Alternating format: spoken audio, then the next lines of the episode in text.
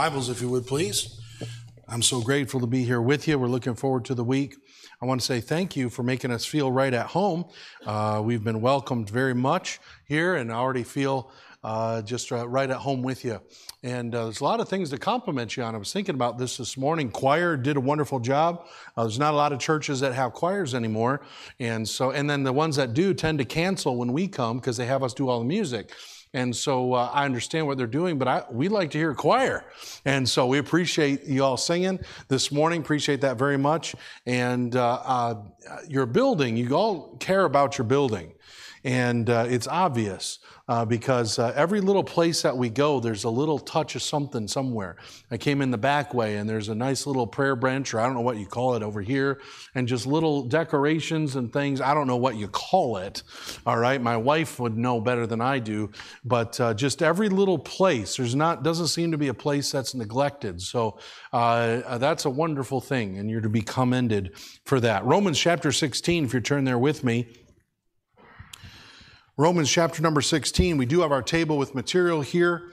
For the sake of time this morning, I'm not going to talk about it. I'll highlight a product from there each night and tell you a little bit about it. But right now, I'm the only thing standing between us and lunch. And so uh, that's a dangerous spot. So we're going to dive right in, all right? Dear Lord, I pray you'd help me uh, as I preach. Fill me with your spirit. All is vain unless the spirit is in it. And so, Lord, I pray you'd fill me with your spirit. Help me to be an encouragement to these good folk. In your name I pray. Amen. How do we know when we're when we're arguing with someone how important it is? You ever wonder that? Doesn't it seem like people are arguing over the craziest stuff? I mean, I, I've done this experiment sometimes. Maybe I shouldn't do this, but I'm on social media, some social media, and uh, and I'll do something like uh, some, you know, the sky is blue, and uh, you know, some people will like it. Other people would say, "Yeah, it is. I, I love the sky. I've done this. I'm not making this up." Then I, someone will get on there and disagree. well, actually, brother Ben, you know, the sky has no color. It's just reflecting the color from the oceans of the, of the earth, etc. And they'll get into this. Now, there's a little bit of truth to that because the sky, I mean, air doesn't have color to it. But the sky is still blue. people argue over anything. And not only do people argue over anything, they get offended over everything. People do not have the ability anymore to disagree agreeably. And you know what? In the world at large, I kind of expect it to be that way. But what grieves me is when Christians have lost the ability to discuss without it degenerating into an argument. What I want to do this morning, this is very uh, intentional as we're, we're following a path this week, and I'm kind of using building blocks. If you were in Sunday school this morning, that was kind of the uh, uh, uh setting or the tilling of the ground, if I can put it that way, as we think of the scripture being our grid. If you didn't hear it, weren't able to be here, uh, I think maybe it was recorded. I, am not sure. I, I, recorded it on my phone. I'll put it in audio if you don't have it video wise. Uh, then you don't have to look at me. You can just listen, okay? but then today, this morning, what I want to do is I want to preach to you uh, Fast and Furious here. It's a title, a sermon titled Fusses, Fights, and Funerals. Fusses, fights, and funerals. We're going to hop, skip, and jump around a little bit.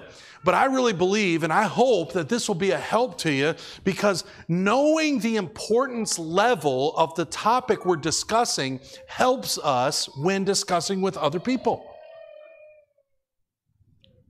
First of all, I want to deal with funerals. Funerals, Romans chapter number 16. I forgot to turn there myself. Romans chapter number 16, if you're not there already is going to talk to us about what is a funeral issue. Romans chapter 16, beginning in verse number 17.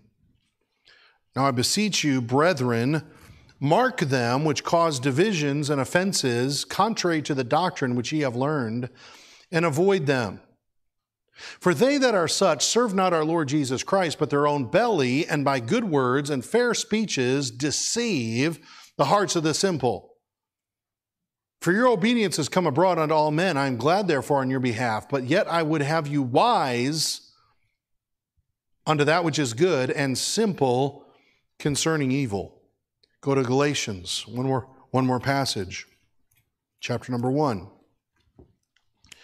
Just so you know, I don't have these verses written out, so I have to turn to them as well. Because I know sometimes they can get discouraging. Pastors like, turn to this one, turn to this one, turn to this one.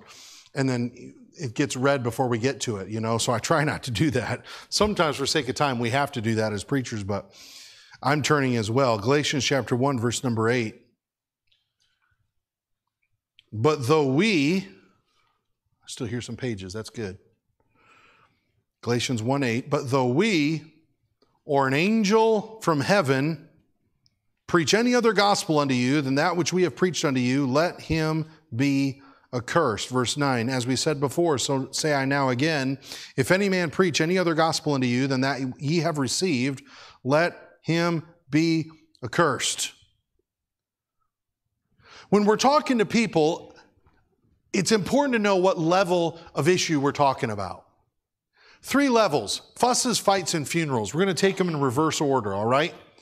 Funerals. A funeral is a topic that we ought to be willing to die over. That's why I call it a funeral. what is that? Well, Paul here says if anyone preaches to you something contrary to the doctrine that you've heard, the gospel, contrary to the gospel, let him be accursed. That's as strong language as possible there. Literally, let that man die and go to hell. This is important. What's Paul saying? There are some things that are worth dying for. The gospel of Jesus Christ, friends, it's worth dying for. Now, you know what? It's also worth living for. But that's a different message. Today, we're talking about listen, when it comes to the gospel of Jesus Christ, that is not something that I can compromise on. Friend, it's not something that you can compromise on. When we are interacting, whether it be friends, coworkers, family, and we're talking about something that is integral to the gospel, we can't budge on it. What's integral to the gospel? Well, God's word tells us in many different places. But one is the fact that Jesus Christ was and is 100% God. Without Jesus being 100% man and 100% God, you don't have the gospel. So, guess what? When I'm talking with a Jehovah's Witness, I can't budge. I can't budge because they don't believe that Jesus is 100% God. When I'm talking with a Mormon, I can't budge because Mormons believe that Jesus, uh, all of us can become gods. There's a real move in our country and even around the world to accept Mormons as fellow Christians. And I can guarantee you this if you go on YouTube and you look up, um, you know, conservative Christian music or something like that, you're going to come across a lot of Mormons putting out content that's beautiful. And, uh, and good music and such. How many of you have ever heard of the piano guys? Right? Incredible musicians. I'm not saying it's wrong to listen to their music. It's not really, most of it's not actually Christian, it's just entertainment. That's not a bad thing, by the way. You know, uh, that's a whole nother message. okay, they're all they all tie together, but but they're Mormon, and I get surprised around Christmas time at how many Christians will share the religious content that they're putting out, not realizing they're actually directing people to the Mormon Church. If you look at the information, we got to be careful. Why? Because Jesus Christ, being 100% man and 100% God, is an issue to worth dying over. That's a funeral issue. The fact that he rose bodily from the grave, that he didn't just rise again spiritually. when uh, every Easter we would go over, when I was growing up, we would go over to Grandma Grace's house in Saginaw, Michigan.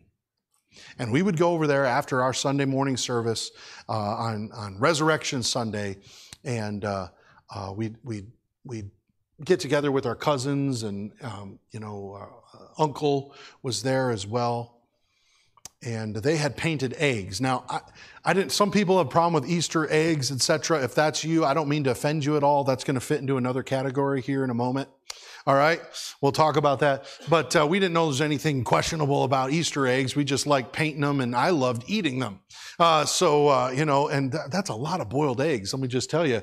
Uh, but uh, they would hide them in the yard as kids. We would go look for them, and all this. Just just positive memories, you know. But every uh, Resurrection Sunday, that on cable TV they would put on a religious movie. How many of you know what I'm talking about? They used to do this. Okay. All right. Sometimes it was the Ten Commandments, you know, with uh, Charlton Heston, you know, as Moses, you know. A lot of unbiblical things in there, but it was still cool to watch the water, you know, part. you know, it's still cool to watch the watch the the fire, the pillar of fire, you know, things like that. Uh, it, sometimes it was the robe, which is you know not biblical, but you know it's still religious in nature, whatever. They used to also put Jesus movies on. And I remember watching one. I always liked to watch them as a kid. And I remember watching one, and it was pretty decent. You know, Jesus was quoting a lot of scripture uh, and such. And uh, and I thought, oh, this is pretty good. And they got to the end, and I'm and he's in the grave and all this. And uh, we got to the end, and I'm thinking, man, this has been three and a half hours. This has really been a long time. And they left out the resurrection. And I thought, the whole story's building to this point. How can you leave out the resurrection? He dies, he gets put in the tomb, all the disciples are weeping, all that type of stuff. And then they show him like transparently in the in the sky saying go and teach all nations and all this they left out the resurrection listen you don't have the gospel if you don't have the resurrection you don't have the plan of salvation if you don't have the resurrection friend if jesus still died uh, if, if jesus is still dead we are of all men most miserable Without the resurrection, you do not have Christianity. It's vitally important. The Bible is the Word of God. Listen, I, I can't budge on that. That's a funeral issue. When I'm talking with someone, I can be kind, I can be loving, I can be approachable, I can have a sweet spirit. But listen, I cannot budge on who Jesus is. That's a funeral issue. What else? Well, fusses, fights, and funerals, right? We're working our way backwards. Fights. What's a fight? Go to um, Galatians chapter 2. Galatians chapter number 2. So, Paul, when Paul comes on the scene, he confused a lot of people, right? Because, first of all, he's Saul, he's going around killing people and taking them to prison. And then, then they say he trusts Christ and he gets saved and everything. And, you know, I'd be nervous, right? Well, and then the Bible teaches, I don't have time to go into this this morning, but the Bible teaches that Jesus himself revealed the truth unto Paul, right? He went to Arabia. He spent a number of years there. I believe it was two years, if I remember correctly. And Jesus reveals to him uh, about really what the church age is all about. Now, the whole scripture is inspired. All scripture is given by inspiration of God, and all of it's profitable. We don't just read the books of Paul. But we also understand that we are living in a certain time period in history, in biblical history. So there are some direct applications that we take, which is why a lot of the instruction for the church is going to come from the works of Paul. It's not that we worship him over Jesus or anything, it's that Jesus gave revelation to Paul. You understand what I'm saying? Okay? But Paul now is being examined by early church leadership. Verse number 10. Well, let's go verse number 9. And when James, Cephas, that's Peter, and John, who seemed to be pillars, perceived the grace that was given unto me, they gave to me and Barnabas the right hands of fellowship, that we should go unto the heathen, and they unto the circumcision. Only, look at this, only would they that we should remember the poor. Okay, what is it? What are they saying here? Okay, they're going to take the gospel. They're going to, which is more than just the plan of salvation, by the way. Okay, it's the entirety of what makes up our faith. Okay, but they're going to take it to uh, the circumcision, and Paul is going to take it to the heathen. I don't want to park there except to mention that, that they're taking the gospel. I mean, that's super important. But then they had this other thing that they wanted Paul to remember. And it wasn't gospel, it wasn't funeral, so to speak, but it was still really important. He said, Paul, just, just remember the poor. And Paul says here, which uh, the same which I also was forward to do. In other words, I was going to do that anyway, right? Of course, I was going to remember the poor. It was an important issue. Now, it wasn't the gospel, but it was still important. See, I believe that there are issues in the Christian life that may not be worth funeral. In other words, they're not a fundamental of the faith per se, but they're still important. So I'm going to stand in the middle for that, okay? How's that? So we've got funeral issues. Boom, we're talking to someone, we're talking with a loved one, we're talking with uh, uh, someone we don't know, whatever. We just can't budge here. In this middle category of fights, this is something that I'm really, I really think it's important. For example, uh, learning about discipleship in the Word of God. That's important, isn't it? Learning about how to pray to the Lord, that, that's important. That's a vital part of growing in Christ. A lot of the areas of, of Christian growth fit into this middle, middle category. I'm not going to go out there and argue with someone the right way to pray until they know the Lord. It's irrelevant, right? Until they know the Lord, I'm not going to deal with some of these other things. You follow what I'm saying? It's helping us understand okay, this is a funeral issue that I'm discussing. Okay, now I'm in a fight category. Now, I did try to alliterate, so that's why I call it a fight. But how many of you remember a guy by the name of John Mark? Right? Paul and, uh, and Barnabas are together. John Mark comes on a trip and he quits early, right? Well, then Barnabas, it comes time for the next trip, and Paul says, No, he ain't coming with us. Barnabas says, Yes, he is. No, he's not. The Bible says the contention was so great between them that what happens? They split. Now, they weren't splitting over the gospel, right? And by the way, they split, but they didn't, this isn't like separation, you understand? It wasn't Paul saying, I am, you know, I'm, I'm saying you're preaching a false gospel. That wasn't it. They just weren't compatible at that time. This is an example of a fight. So, what does God do with that? Well, now instead of one evangelistic team, he's got two. There are some churches, let me put it in a way that how I understand this and how I think of this. There are churches that I will go to preach at, but I wouldn't necessarily join their staff. Now, is that because they're not preaching the gospel? No. Is that because we don't agree on a lot of things? No.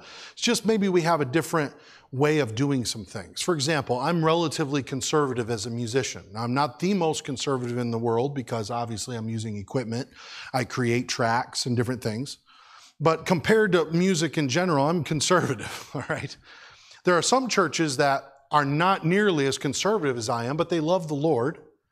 And they might use music that I wouldn't necessarily agree with. I can go preach there for a week of meetings. I'll do my music and such. I'm not going to, you know, condemn them, etc. They're doing things a little different, and I have biblical reasons where I stand, but it's not a funeral. So I'm not going to go to the next church and preach about how wicked and liberal and evil that church was. You follow what I'm saying?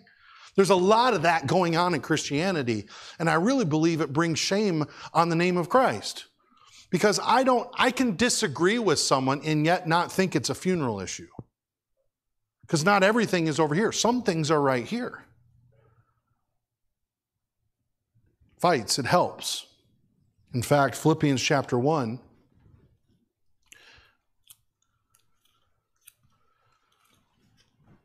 You probably know this, but I want to read it just because, well, it's not my authority I'm saying it on, it's God's word.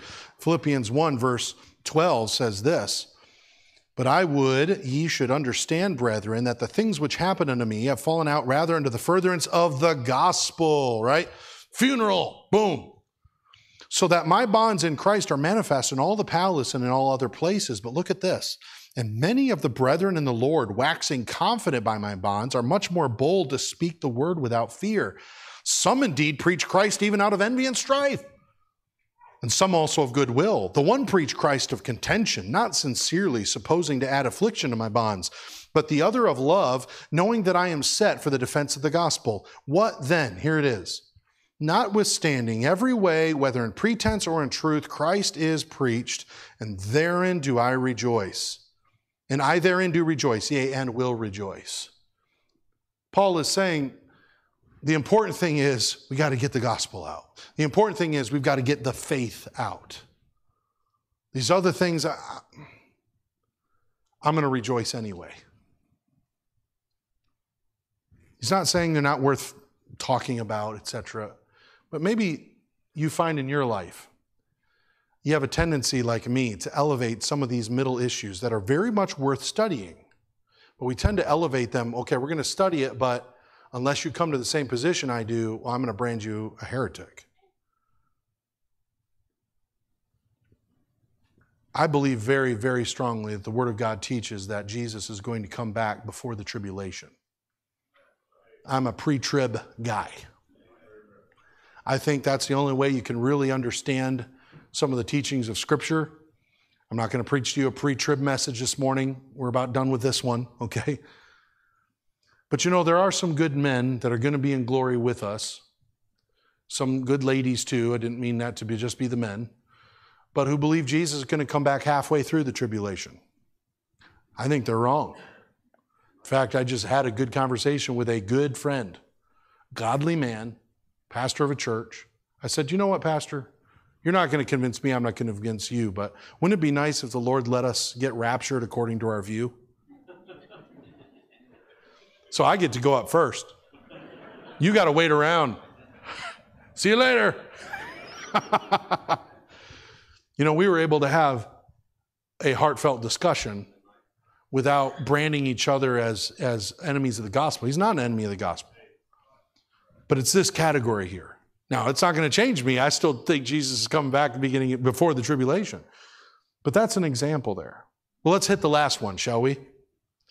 Fusses, fights, and funerals. We're working our way backwards. We've got funeral issues. Those are things worth dying over. Fight issues, which are worth having some good discussion over, right? Study over.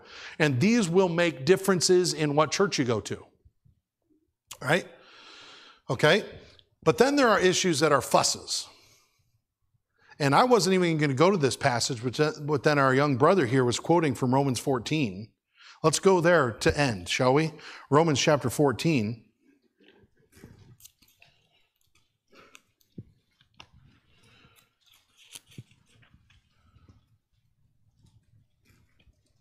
Verse number four, or verse number three. Nah, got to start in verse number one. Him that is weak in the faith receive you, but not to doubtful disputations. For one believeth that he may eat all things, another who is weak eateth herbs. Let not him that eateth despise him that eateth not, and let not him which eateth not judge him that eateth, for God hath received him. Who art thou that judgest another man's servant? To his own master he standeth or falleth. Yea, he shall be holden up, for God is able to make him stand. For one man, verse 5, esteemeth one day above another, another esteemeth every day alike. Let every man be fully persuaded in his own mind. Sometimes I ask the question when I'm new at a church, I'll say, Don't you long, this is a trick, I'm warning you. Don't answer me. Okay. Don't you long for the days when we were just biblical about everything and we, we all agreed? And, you know, in the early church where everything was just solved and, and there were no controversies, it's a trick, and some of you know why. I'm, I'm being a little facetious here, but you remember 1 Corinthians chapter 8? 1 Corinthians chapter 8 is, is about meat offered to idols, right? You know, how many chapters does he take to deal with that issue? Eight, nine, ten. That's the, that's the first generation church.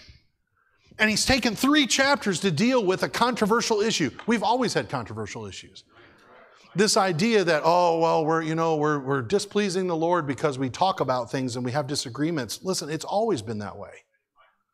The important thing is here, though, to realize that Paul, the same man under inspiration who's writing, uh, let him be accursed if you preach any other gospel, is here saying, why are you judging another man's servant? Is Paul contradicting himself? Of course not. It's a different issue. There are issues that are fusses. And you know what? As we close today, this might be the most difficult thing for us. Because some of these issues that are fusses cause the most friction. I've known churches that have split because they couldn't agree on the color of the carpet when they were replacing the carpet. In fact, I brought that up at one church recently, and they were in the middle of a building program, and they were arguing over the color of the carpet. And you know what? The pastor thanked me, he said, I'm glad you said it, not me. but we're actually having a discussion over that. You know, the color of the carpet, well, we're going to have blue. That's the royalty of Jesus Christ. Amen. Besides, he wears a blue sash in every Jesus movie. Must be biblical. Other people like y'all, it's, it's a red hue like the blood of Christ. Amen. We're more spiritual. There's all kinds of things, right? I know that uh, I, I, wear a white shirt on Sundays uh, because I like to, but I also do it sometimes so I'm not a stumbling block. There's some places that I've been where uh, if I were to wear a colored shirt on Sunday, that would be viewed as being disrespectful to the pulpit. Guess what? That's a fuss. I mean, you can, if you think that way, I, we can disagree and have a good time with it. I'm going to smile. I'm going to say, it's not worth fighting over. It's not worth a funeral, certainly, and it's not even worth fighting over. Now, I do this because I'm a guest and who knows where I'm going, etc. But uh, so, wire rim glasses used to be a thing. I could start going down the list. Now, I'm not saying that you can't have an opinion on things. We've raised our kids. I know you rear children, raise cattle, but sometimes there's overlap. But we've raised our kids with the way we think things ought to be done, all the way from the truth that no one can argue about, all the way to the nitty gritty where, hey, you know what? This is just our family. This is how we do it. But what we've done is we've tried to do our best in making sure they know the difference. Because what happens is when we teach a fuss as a funeral, we confuse the next generation. And then they're willing to die over length or width of tie as it's on the same level as the resurrection of Christ. Friends, we ought not do that because then we're setting ourselves up for failure. I really believe understanding fusses, fights, and funerals is going to help us. I'll close with this illustration. I had a, uh, a teacher back in Bible college who married into a Muslim family.